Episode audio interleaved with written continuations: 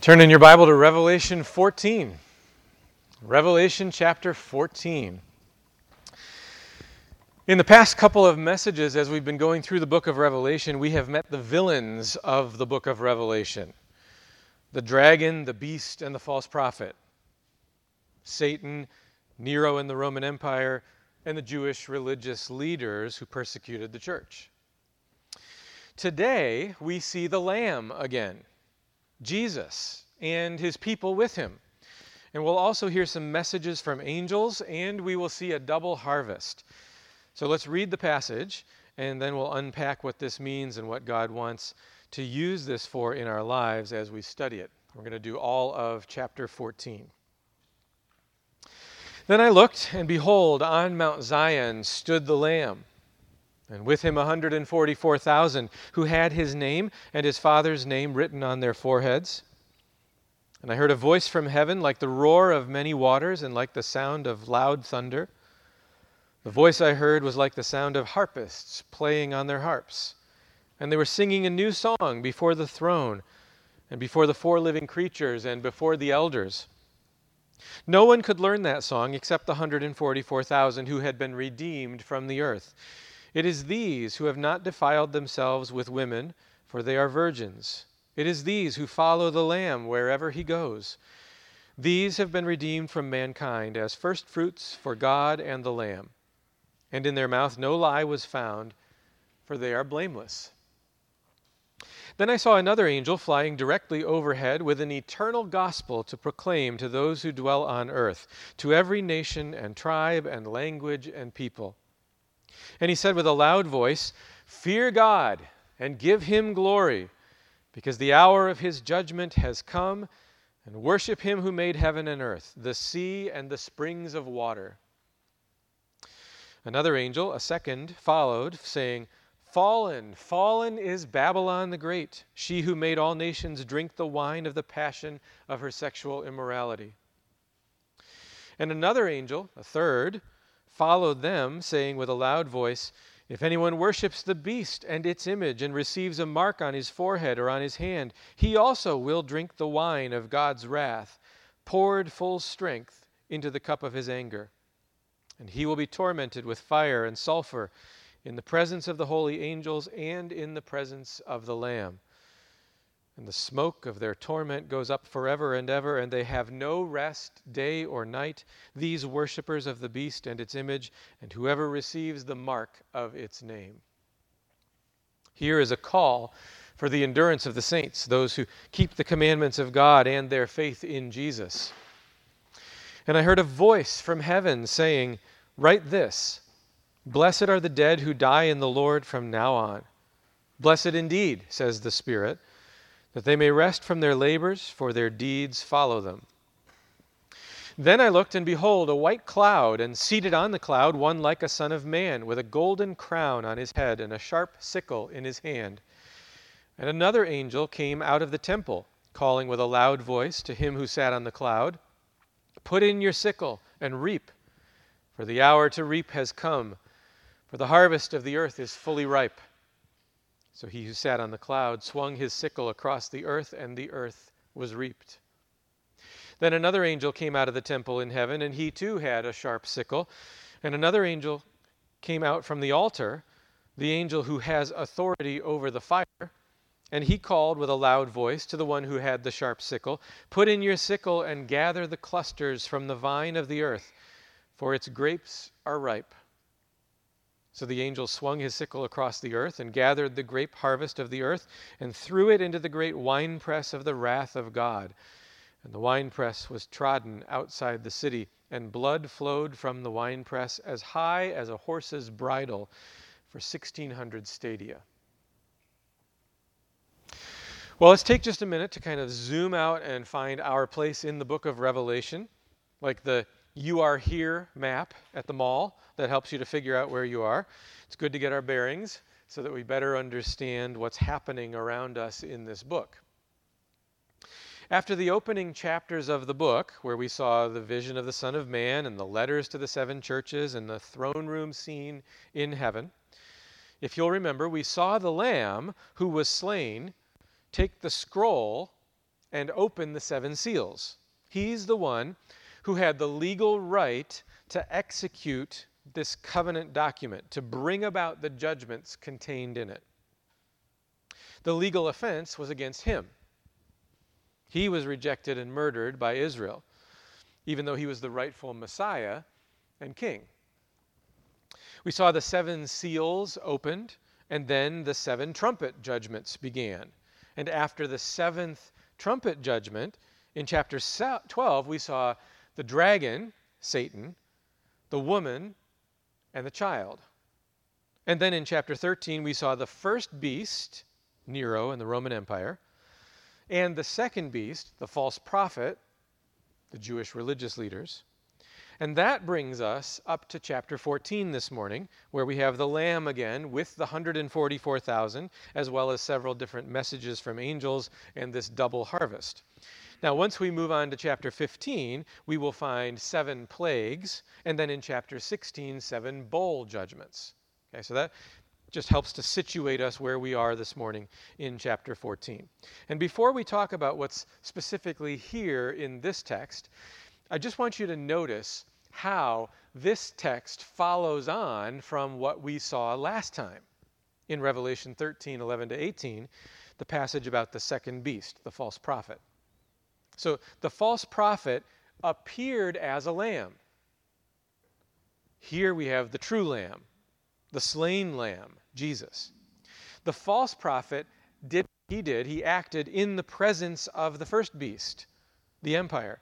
Here, the action is in the presence of God's throne. Those who dwell in the land worship the beast. Here, the redeemed worship God. The false prophet apparently brought down f- fire from heaven. Here, in 14, we have a voice from heaven, and we have an angel from the altar where the fire is, the altar of incense. Last time we saw that the false prophet deceives men with lies. Here, the 144,000 have no lie in their mouths. The image of the beast spoke lies. Here, the heavenly beings sing praise. The false prophet caused people to take the mark of the beast on their forehead. Here are 144,000 who are marked on their forehead with God's name. The false prophet prevented God's people from buying and selling. Here, the 144,000 are themselves purchased by God. In other words, John is presenting this that we're reading this morning in chapter 14 as the answer to the challenge of Revelation 13. Chapter 13 is telling us about the opposition to God's kingdom, but here it's made clear that God defeats that challenge. All right, so let's look at the passage itself. The first five verses, the first scene here. The Lamb is standing on Mount Zion with the 144,000. Now, the Lamb is clearly Jesus. He's the slain lamb that we saw in Revelation 5, taking the scroll to unseal it. He's a lamb because he's the perfect sacrifice, taking away the sin of his people. So, what is Mount Zion? When John uses that term, what is he intending should come to our minds? Well, Mount Zion is the symbolic place of God's presence with his people, especially as he protects and defends them. Mount Zion is the place where God reigns over the earth. Listen to the words of Psalm 48. Okay, just listen as this describes Zion. Great is the Lord and greatly to be praised in the city of our God. I think I have 148 on there, and it's supposed to just be 48. Great is the Lord, and greatly to be praised in the city of our God. His holy mountain, beautiful in elevation, is the joy of all the earth, Mount Zion, in the far north, the city of the great king. With her citadels, God has made himself known as a fortress. For behold, the kings assembled, they came on together. As soon as they saw it, they were astounded. They were in panic. They took to flight. Trembling took hold of them there, anguish as of a woman in labor. By the east wind you shattered the ships of Tarshish. As we have heard, so have we seen in the city of the Lord of hosts, in the city of our God, which God will establish forever. We have thought on your steadfast love, O God, in the midst of your temple. As your name, O God, so your praise reaches the ends of the earth. Your right hand is filled with righteousness. Let Mount Zion be glad. Let the daughters of Judah rejoice because of your judgments. Walk about Zion Go around her, number her towers, consider well her ramparts, go through her citadels, that you may tell the next generation that this is God, our God, forever and ever. He will guide us forever. Mount Zion is the symbolic place of God's presence with his people, especially as he protects and defends them. It's the place of God's reign over the earth at Jesus' triumphal entry. Remember, the gospel writers connect Mount Zion to the prophecy of Zechariah Fear not, daughter of Zion, behold, your king is coming. And that was coming true in Jesus. So when John, here in Revelation 14, describes the Lamb standing on Mount Zion, with the 144,000, the people of God, we should understand this as Jesus the King who is fighting for and defending and protecting his people. Now, we first saw the 144,000 back in Revelation chapter 7. I won't go through the whole explanation again, but just as a reminder, this is the representation of the full number of the people of God 12 times 12 times 1,000. 12 tribes of Israel, 12 apostles in the New Testament, and all of the people that they represent. So times a thousand, a very large number. It's the full number of the people of God. All the faithful believers, Jew or Gentile, who have faith in Christ. And here, in Revelation 14, we see that they are worshiping before the throne. They're singing the new song of redemption in Christ. You can only sing that song truly if you have been redeemed. It reminds me of the verse that tells us that, that the angels long to look into the things of redemption. The angels can't personally relate to being redeemed. Only the redeemed can sing this song. And they're virgins. That's the symbolism of purity and faithfulness. Contrast that with Israel. Israel has been adulterous, they've been unfaithful, they've run after other gods and they've rejected their husband, Yahweh. But these 144,000 are faithful to Christ. They're the seed of the new people of God, the church, who will become the bride of the Lamb. The author of Hebrews puts it this way, speaking to believers But you have come to Mount Zion and to the city of the living God, the heavenly Jerusalem and to innumerable angels in festal gathering, and to the assembly of the firstborn who are enrolled in heaven, and to God, the judge of all, and to the spirits of the righteous made perfect, and to Jesus, the mediator of a new covenant, and to the sprinkled blood that speaks a better word than the blood of Abel. So we have here the Lamb standing on Mount Zion defending and protecting his people. It's the people of God, both on earth and in heaven. It's the faithful on earth, and it's those we saw worshiping around the throne back in chapter 5. All of the people of God with the Lamb on Mount Zion. Now, in the next section, verses 6 to 13, we see four messages. The first three are messages brought by angels, and then John adds his own comments with what he heard from a voice from heaven. So let's look at each message in turn. The first message, verses 6 and 7, proclaims the eternal gospel. Okay, the gospel is the good news. Remember, Jesus proclaimed this during his ministry on earth in Israel. He was announcing the kingdom of God has come, the gospel of the kingdom, the good news of the kingdom. But now this good news goes to the Gentiles as well as to the Jews. It is proclaimed, verse 6, to those who dwell on the earth. But remember, like everywhere through the book of Revelation, when you see that phrase, on the earth, you should be thinking in the land. That word is the word for a particular piece of property. It's, it's signifying for us the land of Israel.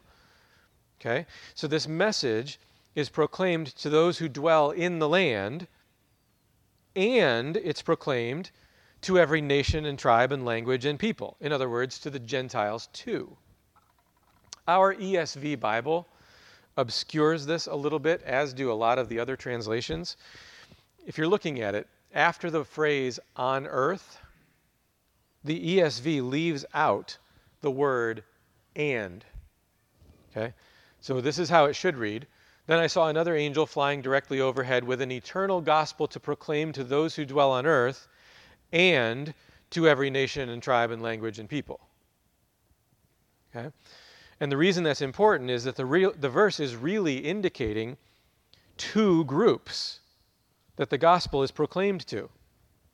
Okay? So it's an eternal gospel to proclaim to those who dwell on earth or to those who dwell in the land, and the other group to every nation and tribe and language and people. This eternal gospel, this good news of the kingdom, is being proclaimed to those in the land of Israel and to everyone else. That's the emphasis there. It's the good news that the king has come and the kingdom has arrived. Well, the second message, then, verse 8, is the announcement that Babylon has fallen. This is a little bit of a preview of something that we haven't gotten to yet. John likes to do this. He drops in these little, like, things that he hasn't explained yet, and then a couple chapters later, you get the explanation. Well, when we get to chapter 17, we will be introduced to Babylon the whore, and we will see her downfall. So I won't spend time on it this morning, other than let me just give away the most important part here the secret of who Babylon is.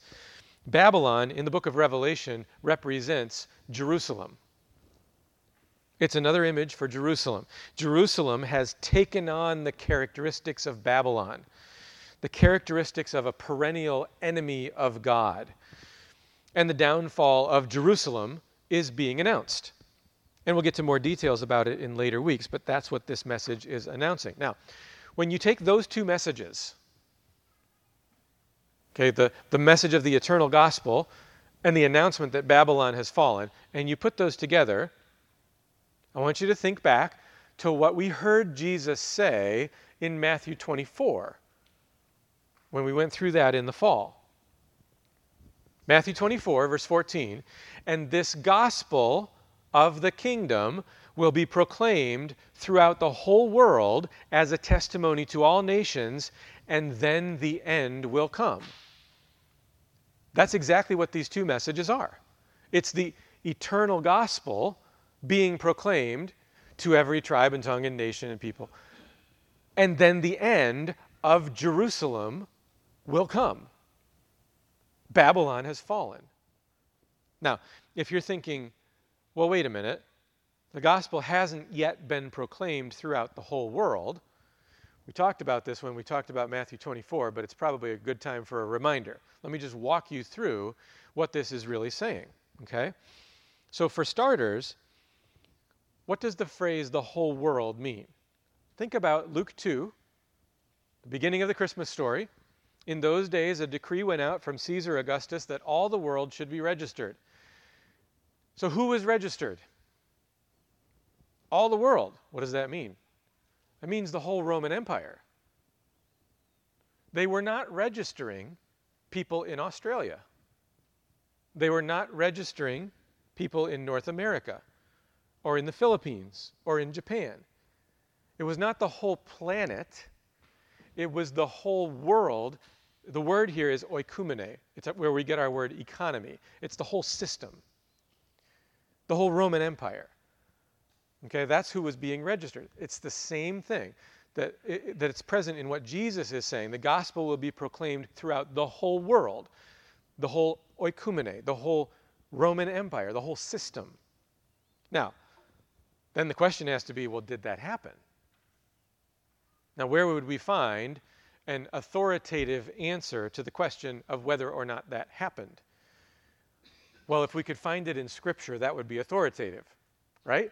So let me just share a few verses. Romans 1 8. Paul writes, I thank my God through Jesus Christ for all of you because your faith is proclaimed in all the world. What does he mean? The whole Roman Empire. Romans 16. Now to him who's able to strengthen you according to my gospel and the preaching of Jesus Christ, according to the revelation of the mystery that was kept secret for long ages, but has now been disclosed, and through the prophetic writings has been made known, past tense, to all nations. All the nations that make up the Roman Empire. That's what that's talking about. Or Colossians chapter 1 the gospel, which has come to you, as indeed in the whole world it is bearing fruit and increasing. Again, the whole Roman Empire. But you hear the language the gospel has gone to the whole world, according to Paul.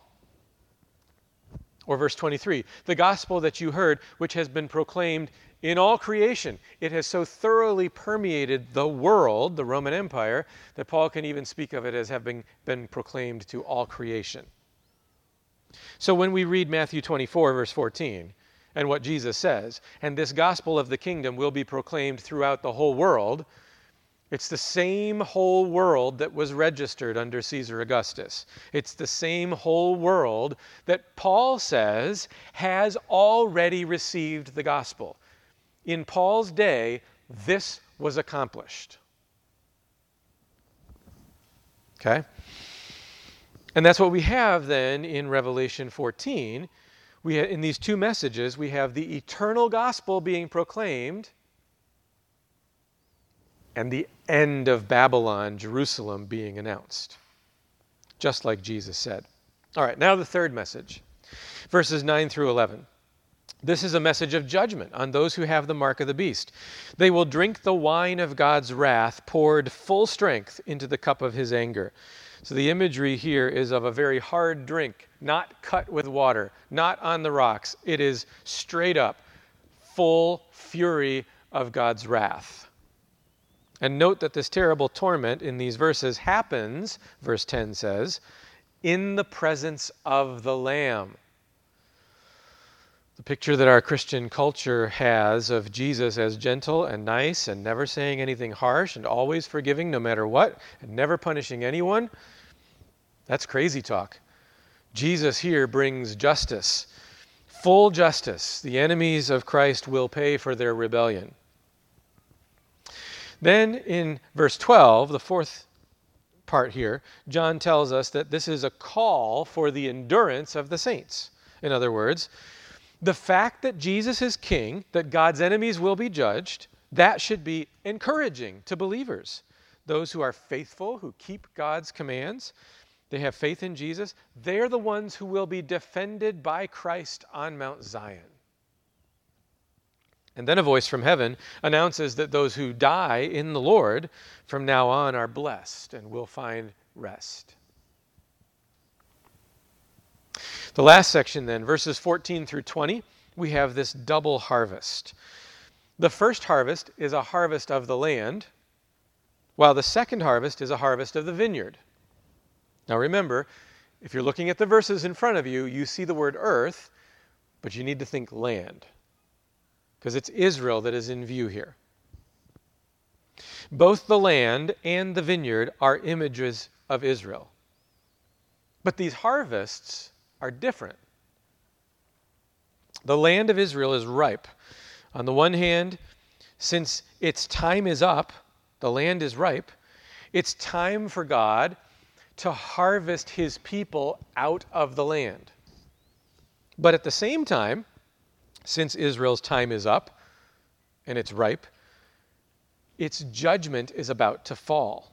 So let's look at each part. Verses 14 to 16, the harvest of the land. In these verses, we have one like a son of man. And we've seen this before in Revelation 1, verse 7, verse 13. This is speaking of Jesus. It's language that is drawn from the book of Daniel, chapter 7.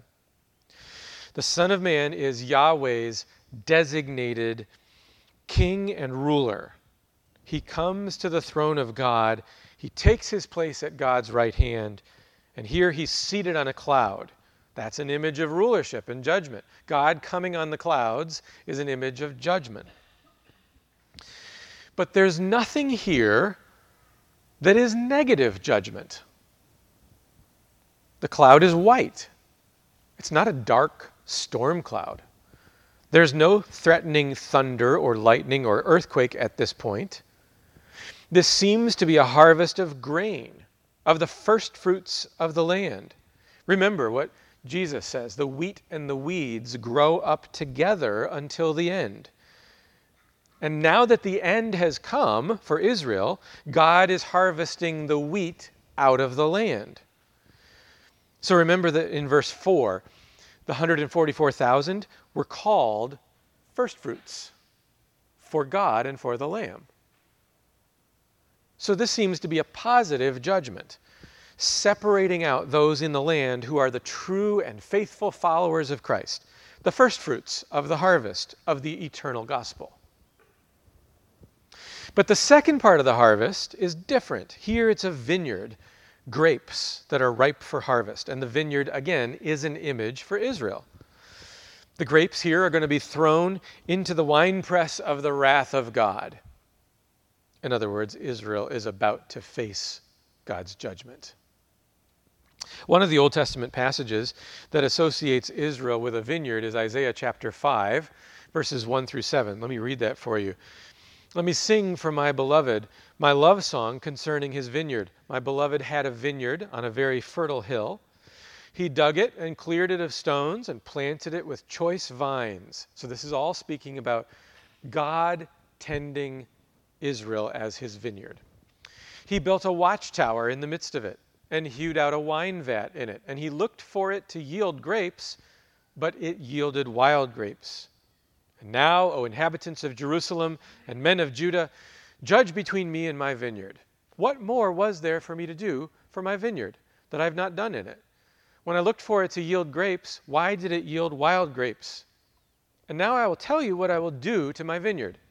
I will remove its hedge, and it shall be devoured. I will break down its wall, and it shall be trampled down. I will make it a waste. It shall not be pruned or hoed, and briers and thorns shall grow up.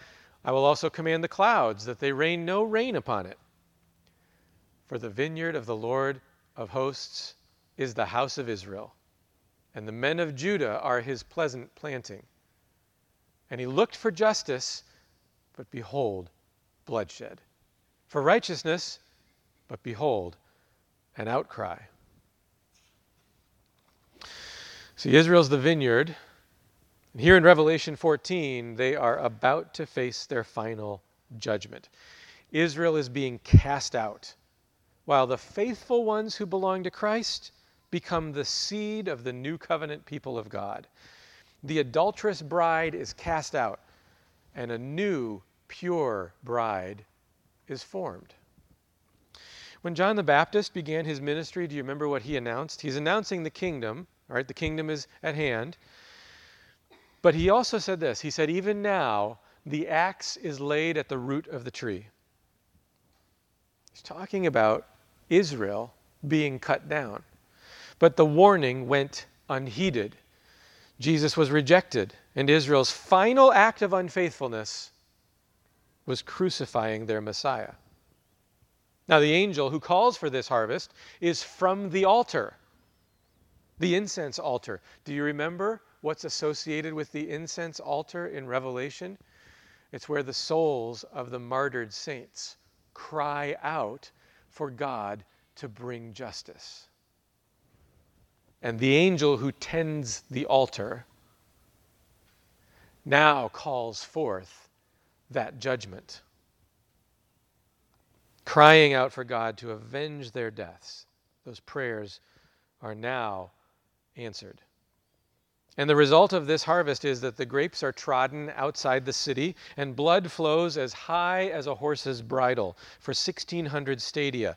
Blood running as ho- high as a horse's bridle is imagery designed to show the magnitude of the judgment. You can imagine, okay, how deep that would be. Blood that deep. That's obviously not literal, but it's a picture designed to show us the magnitude of the judgment that God is bringing. It's interesting that 1600 stadia is approximately the length of the land of Israel. Antoninus of Piacenza, who wrote the Itinerarium in 570 AD about his travels through the Roman Empire, noted that the land of Israel was 1664 stadia. So the picture here is that this judgment fills the land of Israel.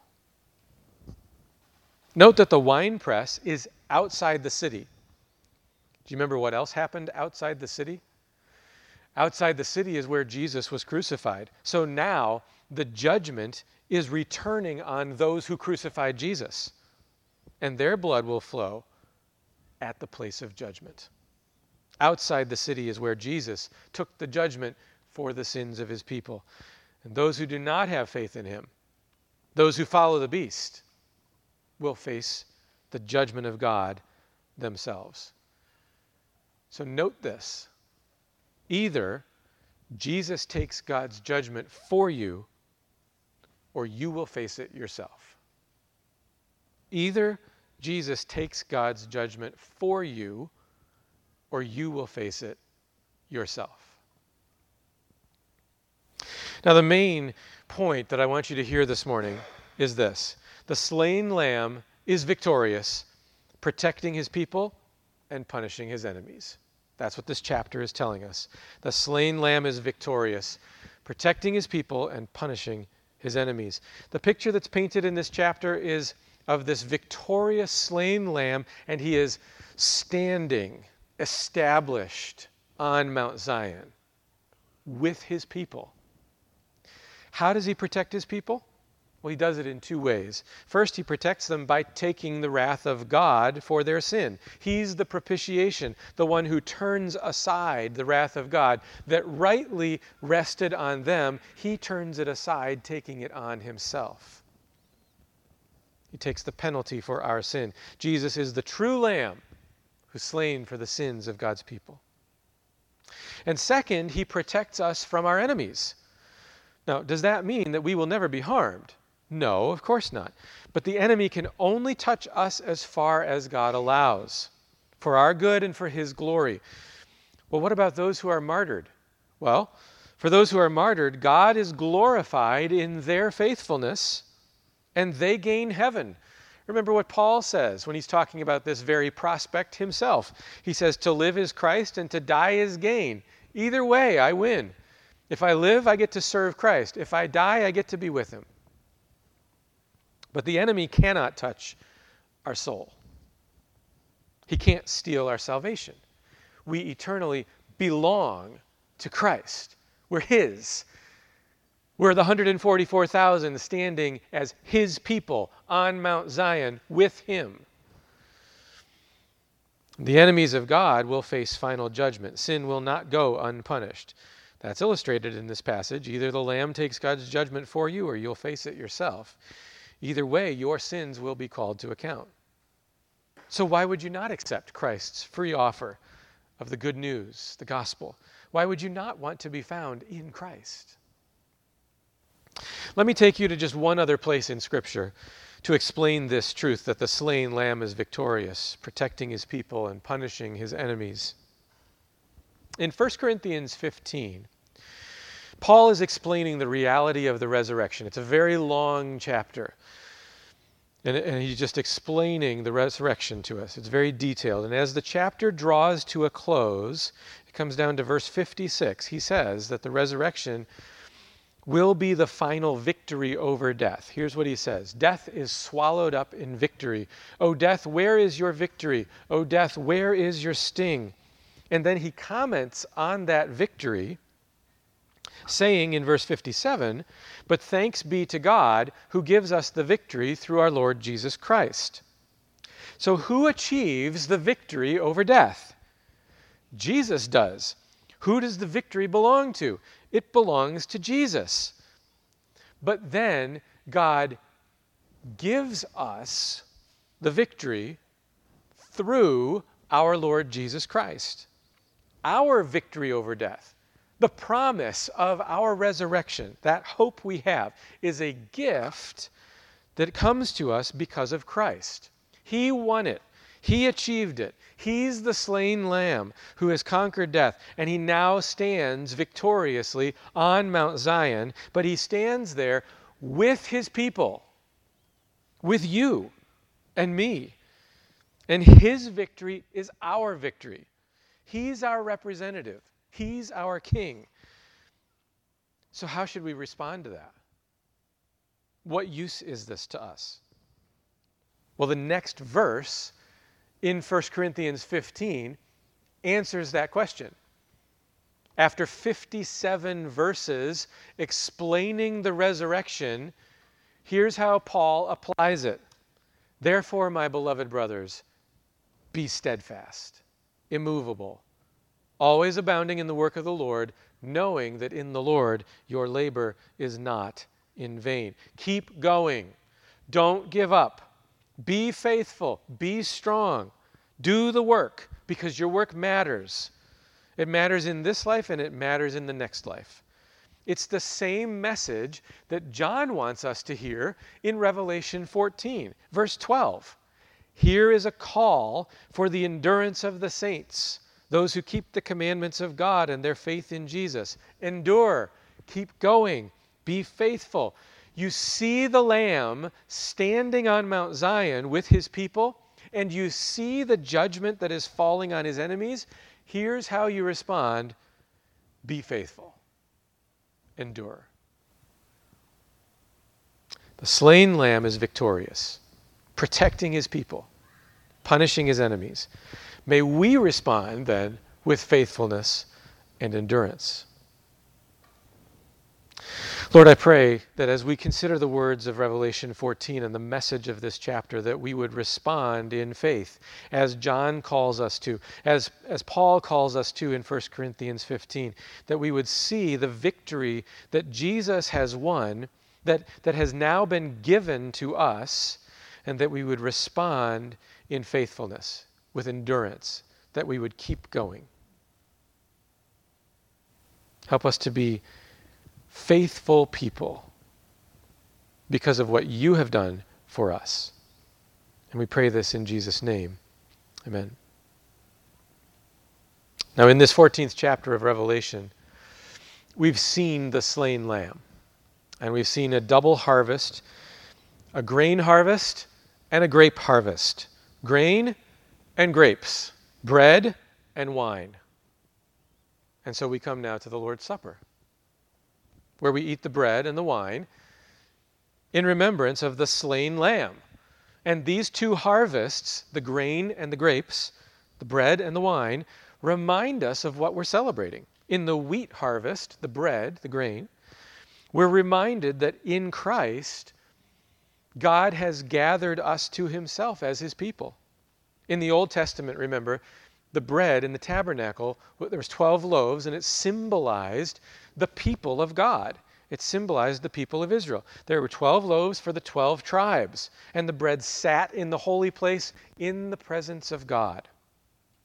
Well, in Revelation 14, the wheat harvest is gathered, and the Lamb stands on Mount Zion with his people. When Jesus shared the Last Supper with his disciples, what did he say about the bread? He said, This is my body, which is given for you. And then the New Testament writers go on to tell us later that the church is his body. So the bread is his body, and the church is his body. The bread, the harvest, the church, his people. And it's his death, his body given for us, that makes it possible for us to be with him as his people, his body. In the harvest of the vineyard, or the grapes, in Revelation 14, we have this judgment harvest. The grapes are thrown into the winepress of the wrath of God. And that reminds us of what happens to those who do not have faith in Christ. But that judgment in Revelation 14 happens outside the city. And outside the city is the place where Jesus himself faced the winepress of the wrath, the fury of God against our sin. At the Last Supper, Jesus said of the wine, He says, This cup is the new covenant in my blood. The new covenant, which allows us to be the people of God, comes at the expense of Christ's blood. He took the judgment of God's wrath, the winepress of the fury of God's wrath against our sin. He took that on himself. So we celebrate the Lord's Supper together. And in doing this, we're remembering what it makes what makes it possible for us to be the people of God. What makes it possible for the victorious slain lamb to stand on Mount Zion with us, his people.